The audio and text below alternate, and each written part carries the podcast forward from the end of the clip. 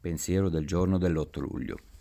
Essere apprezzati è un bisogno umano fondamentale. L'apprezzamento può arrivare sotto forma di carezze condizionate che vengono date in cambio dell'esecuzione di un compito. Le carezze condizionate separano la persona dal comportamento e uno se le guadagna.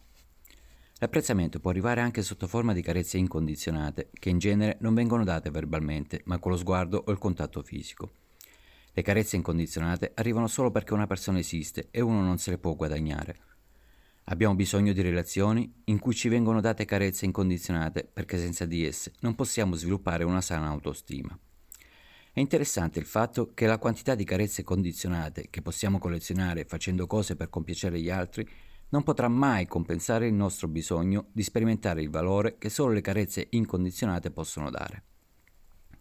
Meditazione del giorno.